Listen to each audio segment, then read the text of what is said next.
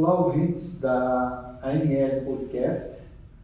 Nós, eu sou o Dr. Luiz Vanderlei Romanise, chefe do departamento de homeopatia da Associação Médica de Londrina.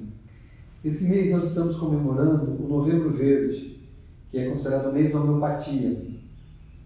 E para comemorar este, este mês, nós estamos dando início a uma série de postagens que eu denominei de homeopatia e saúde integral onde nós vamos conversar com vários profissionais da saúde e mostrarmos a interrelação entre homeopatia e essas áreas, que visam o bem-estar e a recuperação do paciente. Né? Mais do que do paciente, no conceito homeopático do ser humano.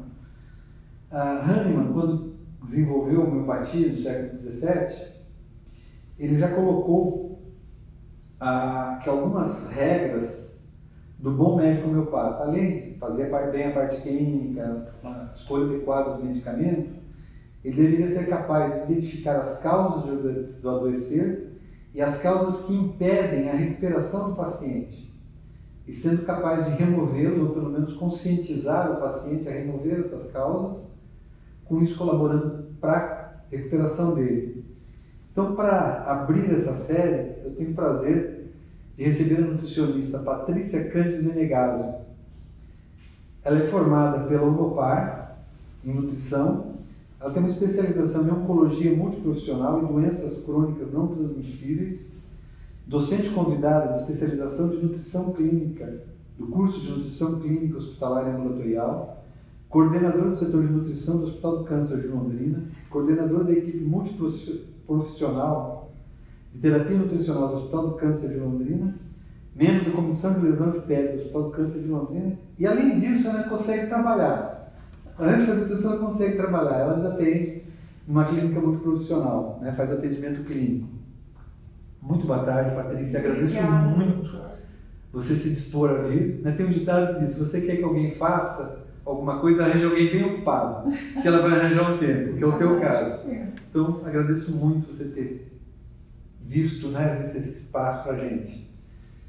E eu queria saber de você o que você pensa da alimentação, qual a influência da alimentação no, estado de saúde do paciente, o que é, voltando um pouquinho atrás, né, o que é o fato de comer, o se alimentar. Bom, primeiro eu queria agradecer o convite. É, fiquei bem feliz. A gente arranja assim um tempinho quando a gente vai falar do que a gente gosta. É, a alimentação é um, eu acho um tema muito importante, pensando na saúde mesmo do paciente, porque eu acho que o mundo está mudando muito o perfil alimentar. Então, se a gente for pensar em antigamente, as pessoas faziam muito mais atividades rotineiras e comiam muito mais comida de verdade, que é o que eu costumo falar, do que o que se usa hoje, que é muita alimentação industrializada. Então, a comida de verdade eu considero que seriam mais frutas, verduras, o descascar mais e desembalar menos. Então, hoje você vai no mercado, até uma fruta já vem desembalada, já, já vem descascada, já está prontinha lá no pacote para você levar embora. Isso é por conta da, do, do, do perfil, acho, do trabalhador mesmo hoje. Né? Antigamente as mulheres ficavam em casa, agora as mulheres assumem o seu papel né, do trabalho mesmo rotineiro, para trazer um pouquinho de dinheiro para casa, para ajudar a dividir as despesas. E isso tira o tempo que ela tinha em casa antes no preparo do alimento. Mas a gente tem que levar em consideração também que descascar alguma coisa, tirar de uma embalagem, é quase tão prático quanto desembalar, né? É, descascar o alimento. Vamos supor, você vai tirar a tampinha lá do iogurte, é a mesma coisa que você tirar a casca da banana. Né? Então a gente tem que ter prioridades. Facilita porque a criança vai lá na geladeira, pega o iogurte, come na hora que ela quiser, mas ela também poderia ter lá uma banana, uma maçã à disposição para comer. Então eu vejo assim que até a, a consciência desse alimentar mudou. Né? Que hoje visa-se pelo mais prático, mas tá, a gente está esquecendo um pouco a qualidade dessa alimentação. E o que, que assim, a gente observa muito, mesmo na clínica, que os pacientes têm muitas queixas digestivas, é uma queixa dominante hoje, Ele tem N problemas, mas sempre a crise digestiva está presente junto. Ah, e a gente vive uma sociedade, até pelo que você pontuou, né, que a gente tem muito do uso do alimento industrial, né, o alimento processado. O industrial é um alimento processado. Sim. Ah, um excesso de agrotóxicos, um excesso de química, de conservantes, uma série de coisas que vai no alimento processado. Na, na tua experiência, no que você vê no dia a dia com os teus pacientes, mesmo na experiência a nível hospitalar, como que você percebe que isso prejudica o paciente? Olha, eu vejo que a maior parte, na verdade quase 100% dos produtos processados, a gente tem uma redução de fibras na composição né, do alimento em si, redução do, da quantidade de nutrientes, então isso vai trazendo complicações futuras, não vai ser uma complicação imediata. Então, o trânsito intestinal do paciente já começa a mudar a partir dali, porque você está ingerindo uma quantidade menor de fibras. Aí você começa a apresentar indícios, aumentar o risco de apresentar alguma doença futura, porque você está diminuindo a quantidade de nutrientes que você deveria estar consumindo. Então, acho não aparece logo de cara de uma mudança alimentar, ele vai aparecendo com o tempo. É, os produtos alimentares processados eles vêm com uma grande quantidade de farinha é, branca e uma alta quantidade de açúcar, igual você falou, de químicos e conservantes. Isso tudo vai sendo prejudicial para o nosso organismo. Então a gente vai acumulando aquilo, vai fazendo uma história né, no, nosso, no nosso metabolismo e que também vai se acomodando com esse tipo de alimento. Né? Ele vai trabalhar menos e vai se acomodando com isso. Então a gente começa a trazer mais problemas.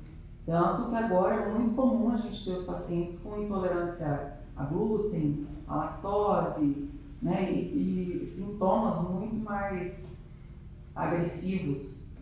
Então, hoje, é, é, até pacientes que não têm sintoma algum quer tirar da dieta. E daí, esse paciente que não precisaria tirar esse glúten ou lactose da dieta, retira, depois volta a comer alguns produtos que têm glúten, que seria o pãozinho né, no café da manhã, talvez não tivesse necessidade de ter sido retirado, na hora que ele volta a comer, já sente uma dificuldade, porque daí o processo digestivo já não é o mesmo.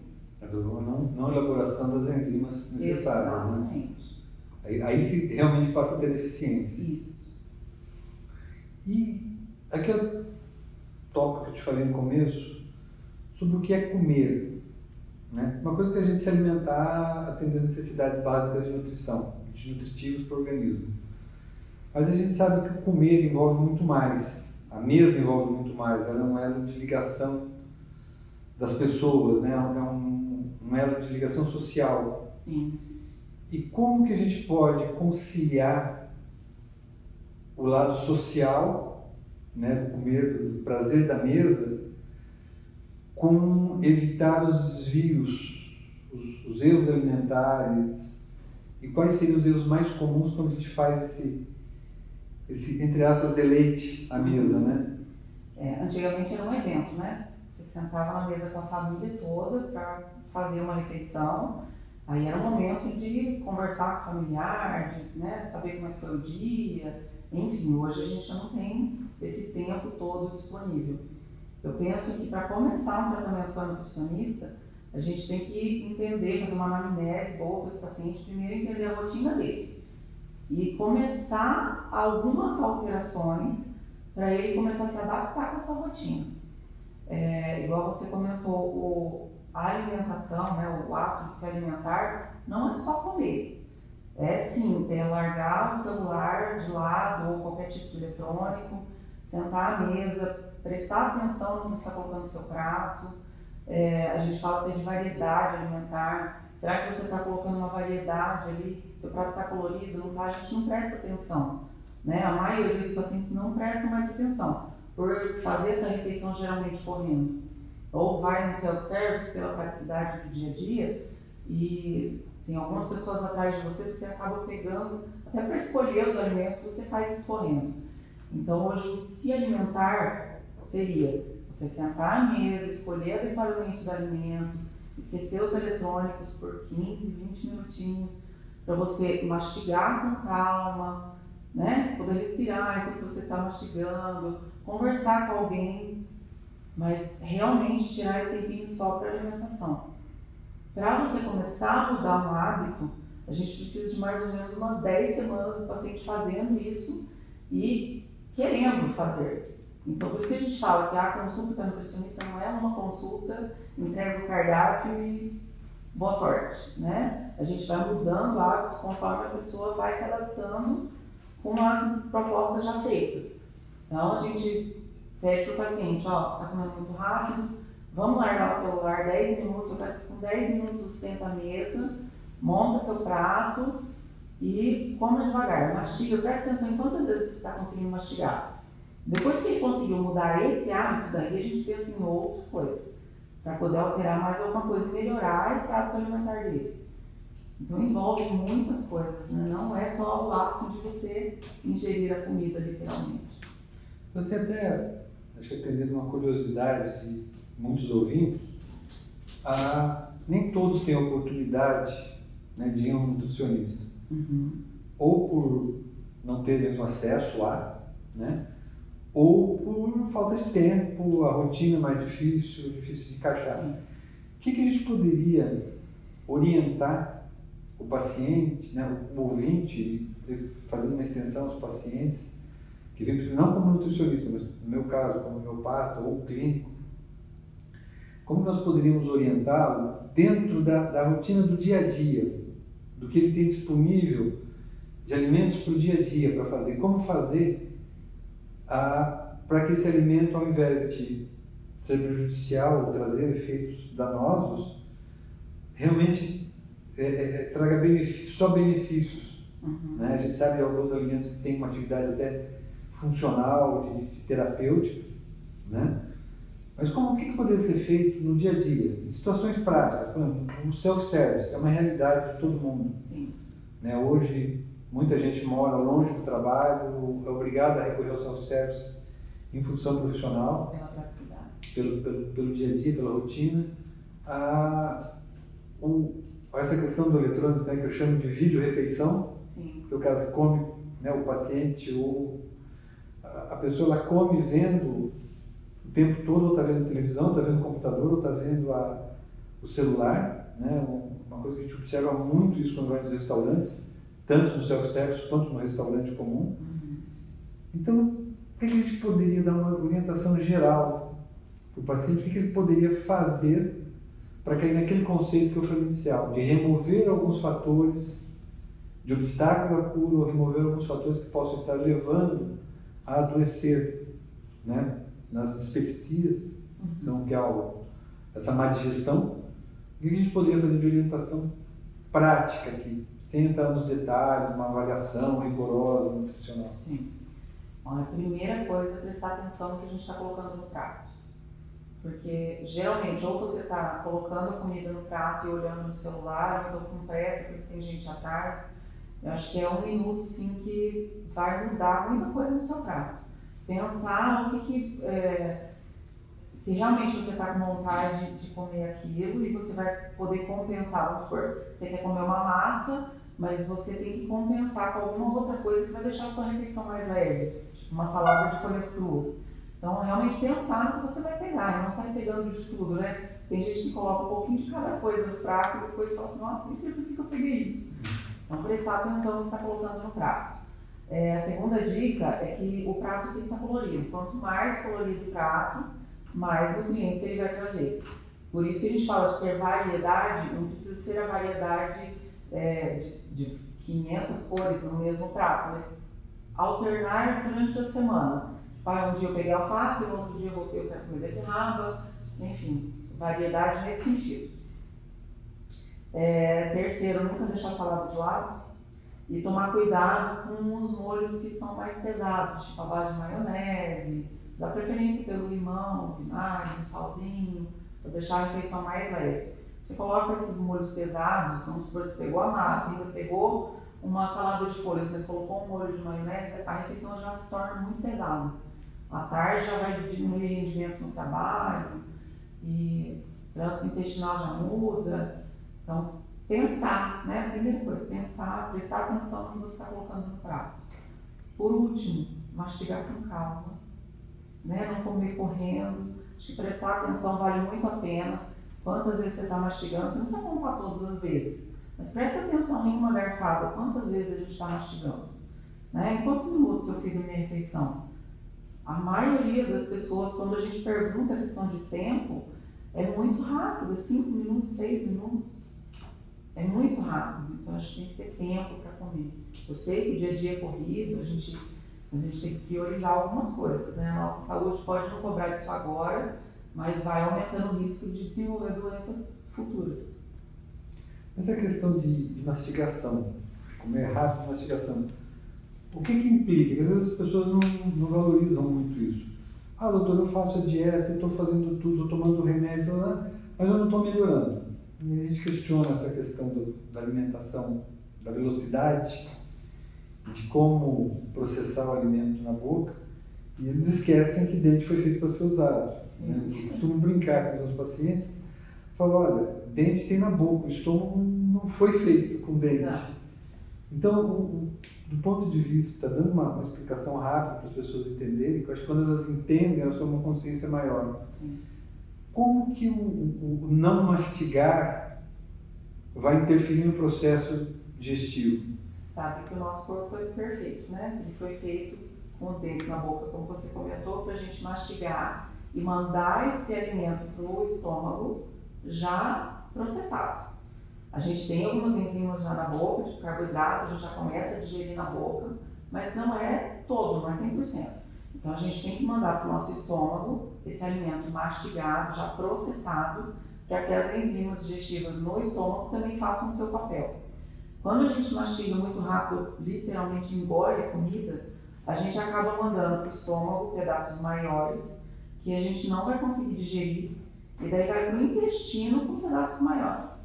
Daí a gente está suscetível a fazer uma. É um processo que a gente chama na nutrição de leaky gut, porque a gente tem a permeabilidade intestinal, né?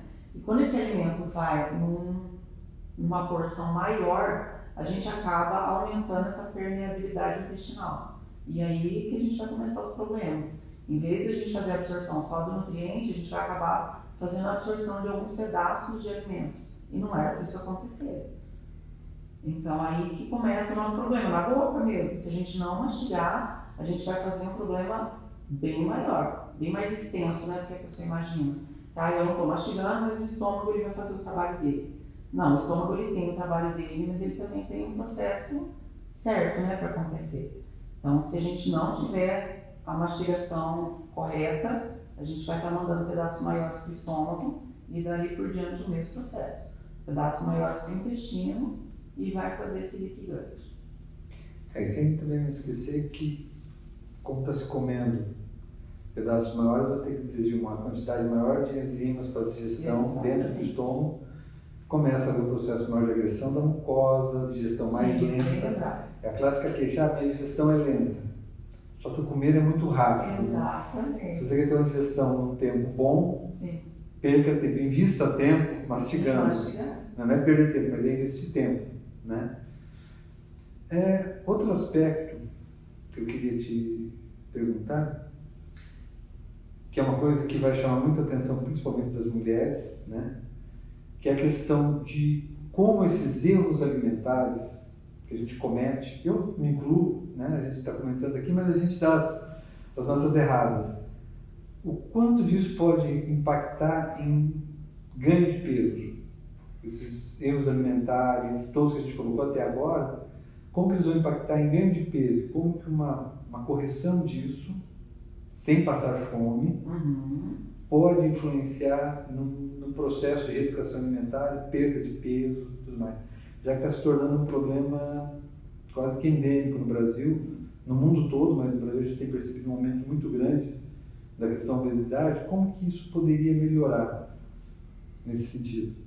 Sabe, se a gente comesse a maior parte do nosso dia refeições mais saudáveis, a gente ia comer quase que o triplo do que a gente come fazendo refeições processadas. Então, a começar por aí. Quando você come um prato de salada, você está ingerindo bastante fibra, então a sua digestão começa a ficar, é, a absorção né, dos nutrientes, enfim, para você terminar essa digestão, ela leva um tempo maior. Então você tem a saciedade prolongada. O problema das, da, das refeições processadas, né, dos alimentos processados, é que a gente come, a maioria das vezes as pessoas quase não mastigam, engole a comida, o alimento ele é absorvido ou ele vai pro, né, até o final do trato gastrointestinal de forma muito rápida e daí logo em seguida você está com fome de novo. Então esse é um problema. Outro problema que é bem comum é que as pessoas querem assim, hoje elas já têm um padrão alimentar ruim e elas procuram dieta na internet com restrição severa de calorias, passam fome e isso vira compulsão. Então elas conseguem fazer lá dois, três dias, não tem o resultado esperado e depois começam a comer muito mais do que elas restringiram nos dias que elas ficaram de dieta. Eu falo elas, mas é, eu sei que é um problema geral. É, outro assunto, igual você tinha comentado antes, nem todo mundo tem o tempo, né, o, o acesso a ir uma nutricionista e poder fazer uma reeducação alimentar. Eu falo que plano alimentar não, funciona para todo mundo. Tem gente que precisa apenas de uma orientação e ter alguém para ir né, te orientando conforme o tempo para você mudar seus hábitos. Mas, é, se a gente começasse a pensar do, das dicas que a gente falou antes, ali já tem uma alteração de padrão já. Você já começa a comer menos processados, porque você vai ter mais saciedade e daí você, sem perceber, diminui a ingestão calórica. Só que a gente também teria que associar atividade física, né? mesmo que fosse alguma coisa assim, só para relaxar, por prazer, 15 minutos por dia de uma caminhada já é o suficiente para você começar uma atividade física e ter gosto com isso. Você aumenta o seu valor calórico né, de consumo e melhora a saúde, melhora a disposição, melhora sono. Um outro aspecto que a gente ouve muito, tanto da população em geral, comentando nas conversas de comadre, né, ou fofoca de salão, e também alguns profissionais, médicos e outros, nutricionistas também, que eles colocam uma série de alimentos como vilões. Né? É proibido comer isso, está tem toda uma, uma colocação, uma estigmatização de, de alguns grupos alimentares. Então, fosse fazer uma análise mais tranquila, mais ponderada, o que, que tem de verdade nessas, nesses alimentos criminosos, bandidos, né, que são colocados? gordura, o ovo teve uma fase que estava em descrédito, depois melhorou, depois voltou a piorar. Sim. O próprio açúcar.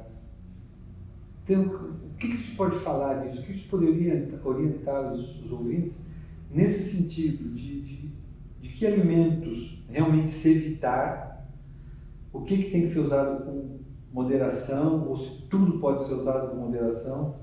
Aquele meu bolinho bem doce, eu posso comer de vez em quando, eu tenho que fugir dele. O brigadeiro também eu tenho que fugir? Então, para ser bem prática, produtos processados, a gente tem que aprender a ler a lista de ingredientes.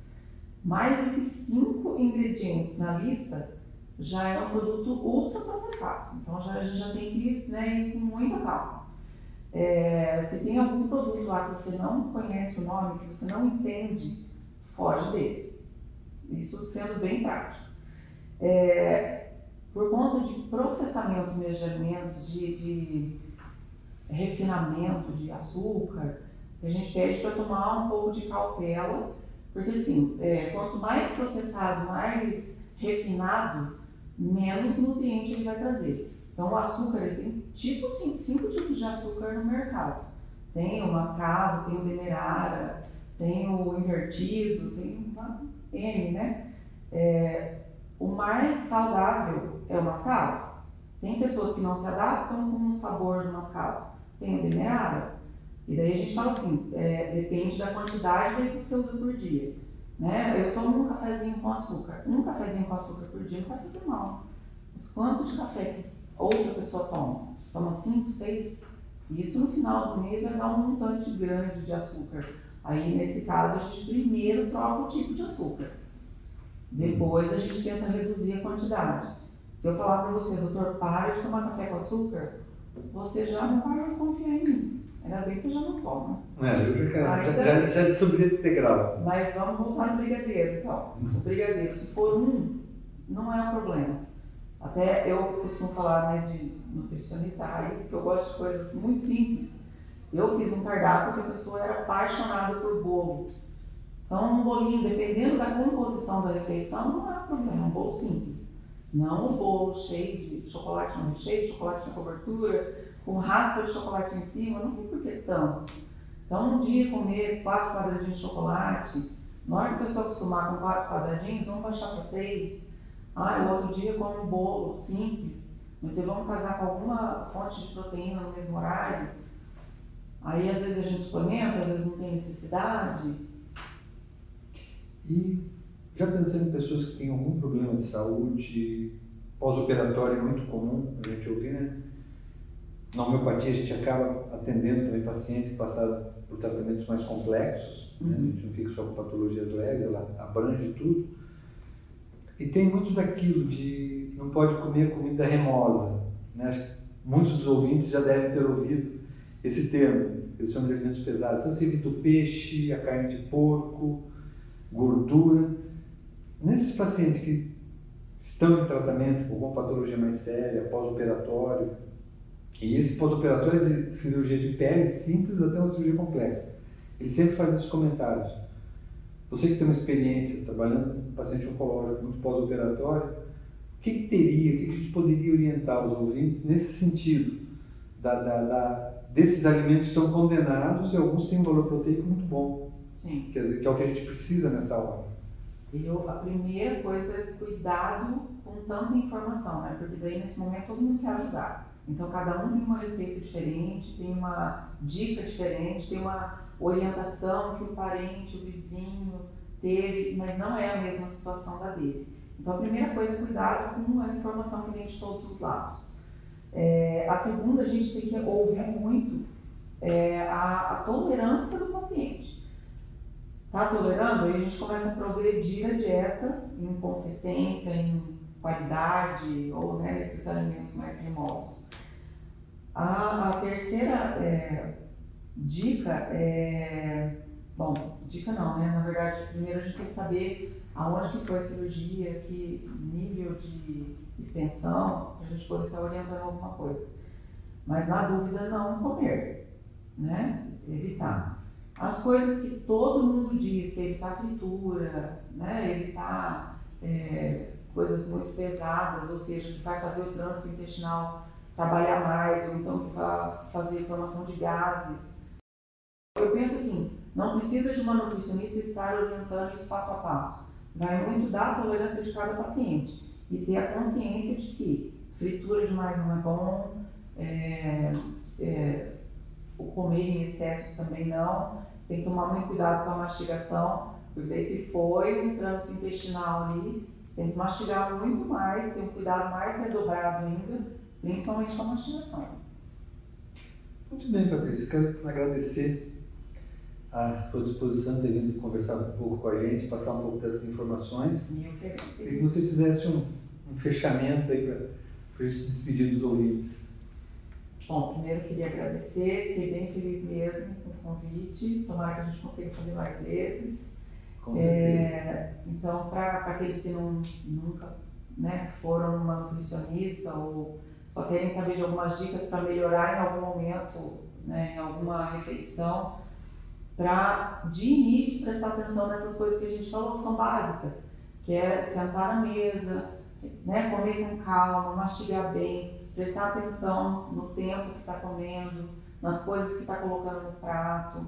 É, nada é proibido, mas depende muito né, de cada pessoa. É, não tem necessidade de você comer de três em três horas. Isso vai muito da rotina da pessoa, da adaptação de cada um, do tempo, né, do, do, de cada pessoa para poder fazer sua refeição. É, não ficar ouvindo, igual eu falei de paciente, isso serve para todo mundo. Dica que serve para um não serve para o outro. Né? Então, tem muito cuidado com um monte de informação que tem na mídia, de retirar glúten se você não tem sintoma nenhum, ou retirar lactose, se você não tem sintoma nenhum, não tem necessidade. A gente só tem que tomar cuidado com a frequência que a gente está né, fazendo consumo de alimentos tipo fritura, tipo um brigadeiro, ou então um bolo de festa, um refrigerante talvez. Então, olhar, prestar atenção na frequência. Você tomar refrigerante todos os dias não é legal, mas no final de semana será que vai trazer tanto malefício assim? Né? Então, não é proibido. A gente só tem que tomar cuidado com a frequência. Ótimo, muito obrigado. E falando dos nossos ouvintes agora, como que a homeopatia se encaixa em tudo isso? Vocês perceberam que ela, né, durante a conversa, deixou colocando uma série de pequenos cuidados que podem ser feitos no dia a dia da nossa alimentação, que vão interferir no processo digestório do paciente, vão interferir no funcionamento do intestino, vai melhorar a questão de peso, né? inclusive nisso vai interferir. A longo prazo se evita alguns problemas maiores, como o acúmulo de gorduras, os problemas com colesterol, triglicérides. Então, há uma, o cuidado com a alimentação é muito importante. E a homeopatia, o médico homeopata vai ter, vai ter que ter a perspicácia, a atenção de orientar o paciente nesse sentido, de interferir nesses hábitos errados que ele está tendo Muitas vezes ele tem alguns hábitos que são gerados por distúrbios de ansiedade, por outras razões, em que o componente alimentar é mais um deles. O homeopata vai interferir nessas, nessas, nessas situações, se necessário, além da orientação, com o uso do medicamento. Né? Então, há uma grande relação entre homeopatia e nutrição. Né? Algumas vezes a gente trabalha apenas orientando, muitas vezes a gente acaba recorrendo auxílio de nutricionista quando há uma, uma dificuldade maior ou alguma, um distúrbio maior em que há essa necessidade. E quem estiver interessado em ouvir ou falar com um amigo, passar para frente essa informação desse, nessa postagem de hoje, pode acessar a, ao site da Associação Médica de Londrina, www.ans.com.br e tem um ícone lá que fala as, as redes de postagem da, da associação. É um convite a vocês, espero que vocês propaguem isso, porque é uma informação bastante interessante né? e nada extremamente difícil de ser feito, basta se ter boa vontade, se ter interesse em querer ter uma melhor qualidade de vida. Por hoje é só, espero encontrá-los novamente em breve, só dando um, um aperitivo, a próxima postagem vai ser sobre homeopatia e atividade física. Parece que não tem muito a ver, mas a gente vai, vai esclarecer isso lá na frente. Até mais.